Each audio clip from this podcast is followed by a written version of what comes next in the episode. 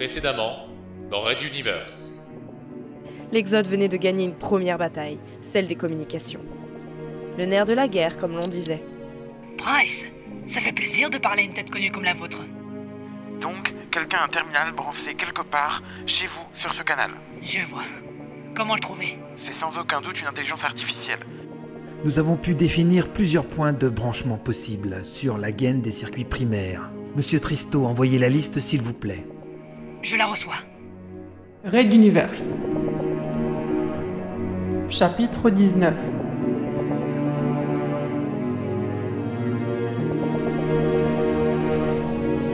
Requiem.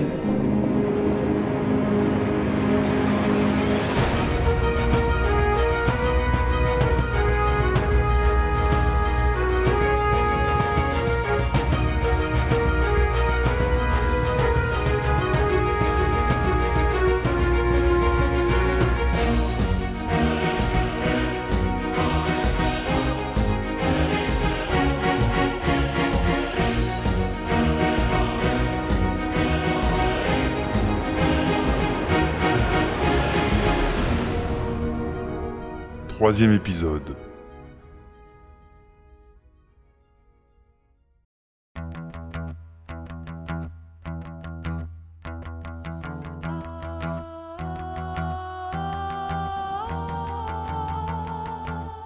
Petrovac ne sciait pas, et, ce que sa mitrailleuse ne pouvait transpercer, sa gigantesque hache le réduisait en lambeaux.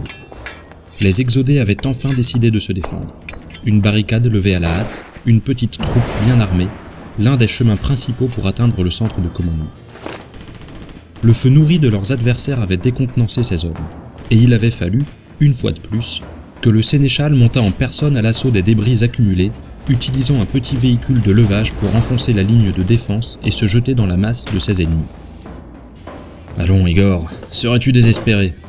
Ils sont nombreux, certes, mais tu sais parfaitement qu'ils n'ont pas les moyens de nous arrêter, aussi courageux qu'ils soient, bien plus que mes poltrons de pirates.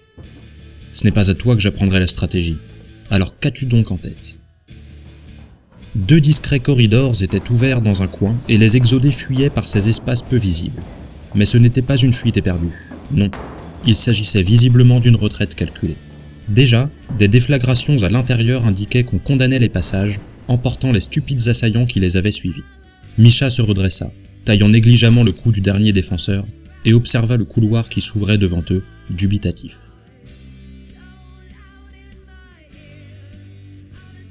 Un instant d'hésitation, puis il fit signe aux autres d'avancer avec lui. Cela sentait le roussi. Il y avait plusieurs voies pour rejoindre le centre de commandement, mais, entre les issues bloquées et la défense particulière, on aurait dit même l'unique défense de cette voie, l'instinct des loups avait été volontairement guidé vers ce corridor. L'expérience du sénéchal lui hurlait qu'il s'agissait d'un piège. Un piège tendu par Igor, son frère, qu'il n'avait plus affronté depuis des années. Pas d'affrontement ne signifiait pas qu'ils ne s'étaient pas rencontrés récemment.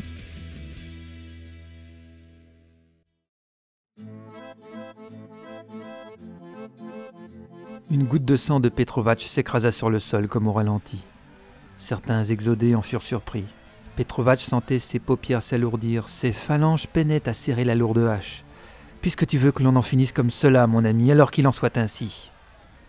Ediephil prit sa décision. Il releva son revolver lentement et le rangea dans son holster, fit demi-tour et s'éloigna, laissant derrière lui Petrovac et toute l'assistance médusée. Qu'il s'en aille avec ses hommes survivants dans son vaisseau. Nous conserverons les autres croiseurs à notre discrétion, et nous ne voulons plus jamais avoir à croiser votre chemin, Sénéchal Petrovac. Personne ne réagissait, la décision semblait si absurde. Seuls les hommes du colonel, qui avaient reconnu l'intonation dans la voix de leur chef, ouvraient doucement un passage à Petrovac. Ils repoussaient avec autant de compréhension que possible les exodés qui ne comprenaient pas. Le commandant pirate gonfla d'air le peu d'espace encore libre dans ses poumons. Un discret filet de sang s'écoulant à la commissure de ses lèvres, il se mit en marche, tentant d'afficher autant de fierté et de grandeur que possible.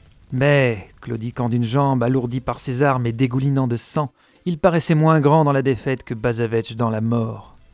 Passant aux côtés de Hill, il murmura à son intention Nous nous retrouverons, Igor. N'oubliez pas vos pirates en sortant, Sénéchal, lui renvoya le colonel.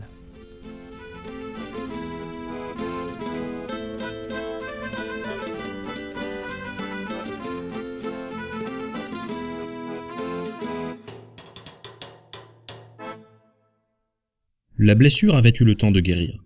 Ce n'était désormais qu'une cicatrice de plus devant lesquelles s'extasiaient ses compagnes de couche. Mais l'autre cicatrice, morale, de ses retrouvailles teintées d'une cuisante défaite avec son demi-frère, ne se refermait pas. Au contraire. Elle était brûlante et le faisait hurler durant ses nuits de cauchemar. Igor, le frère qu'il avait chéri, celui qui lui avait marqué le visage à jamais d'une profonde balafre, son frère, l'avait humilié une nouvelle fois, lui l'indomptable, l'indestructible, Misha le puissant. Il avait perdu deux de ses plus grands duels, et il était bien décidé à rompre le cycle aujourd'hui.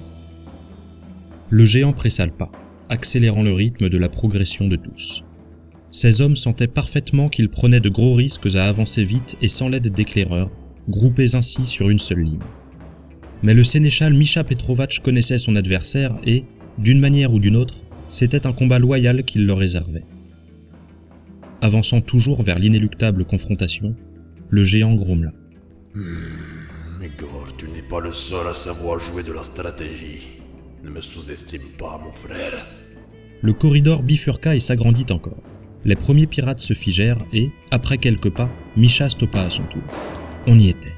Devant eux, une quantité assez impressionnante de métal, de bois, de poutres, d'objets hétéroclites avaient été soudés, scellés, encastrés les uns dans les autres en une masse protégeant tout le sas d'entrée de la salle des commandants. Mais ce n'était pas cet amas qui attirait le plus les regards.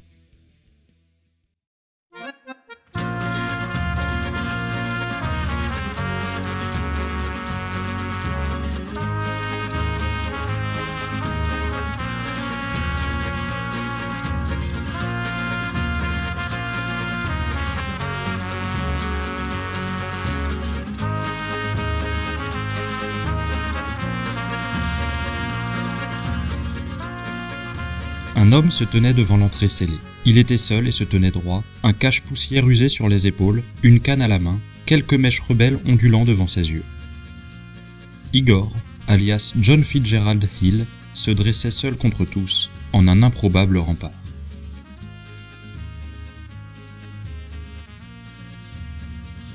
Une sensation, plus forte que la haine qu'il ressentait, monta du fond du cœur de Misha.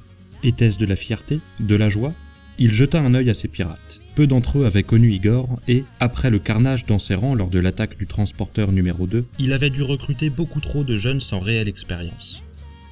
Ceux-là ne connaissaient pas le vrai courage. Ils ne savaient plus, ils ne savaient pas mettre en jeu leur vie pour ce qu'ils croyaient. Et là, seul devant une armée affolée, son bien-aimé frère leur faisait une des plus belles démonstrations d'intrépidité de l'histoire pirate. Il ne put s'empêcher d'en rire, comme une bonne farce familiale qu'on lui aurait réservée. Igor, Igor, je te retrouve enfin, seul contre tous, avec rien d'autre que ta témérité pour arme. J'apprécie vraiment cela chez toi, tu sais. Et j'appréciais aussi des choses chez toi par le passé, Misha. Mais tu as tout brisé ici même il y a longtemps. Oui, oui, c'était il y a longtemps en effet. Nous avions roulé notre boss tous les deux. Enfin, surtout moi. Tu es colonel, il paraît. Je t'avais dit que l'armée c'était ton truc. La vie des pirates est trop irrégulière pour toi.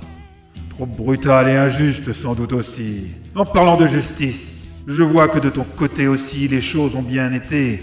Visiblement, père t'a pardonné pour tes actes. Cela n'a pas été facile, crois-moi, mais c'est vrai. Il lui a fallu quelques années. En fait, ce n'est que sur son lit de mort qu'il m'en a définitivement transmis les rênes. Il y avait une pensée pour toi dans ces derniers mots. Il voulait que je te pardonne, comme lui m'avait pardonné, et que nous fassions la paix ensemble.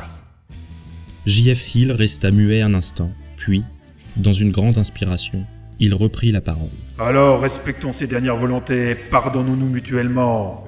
Et quittez mon transporteur immédiatement